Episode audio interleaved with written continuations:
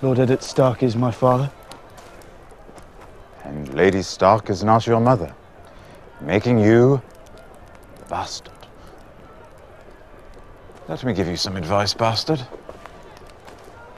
Never forget what you are.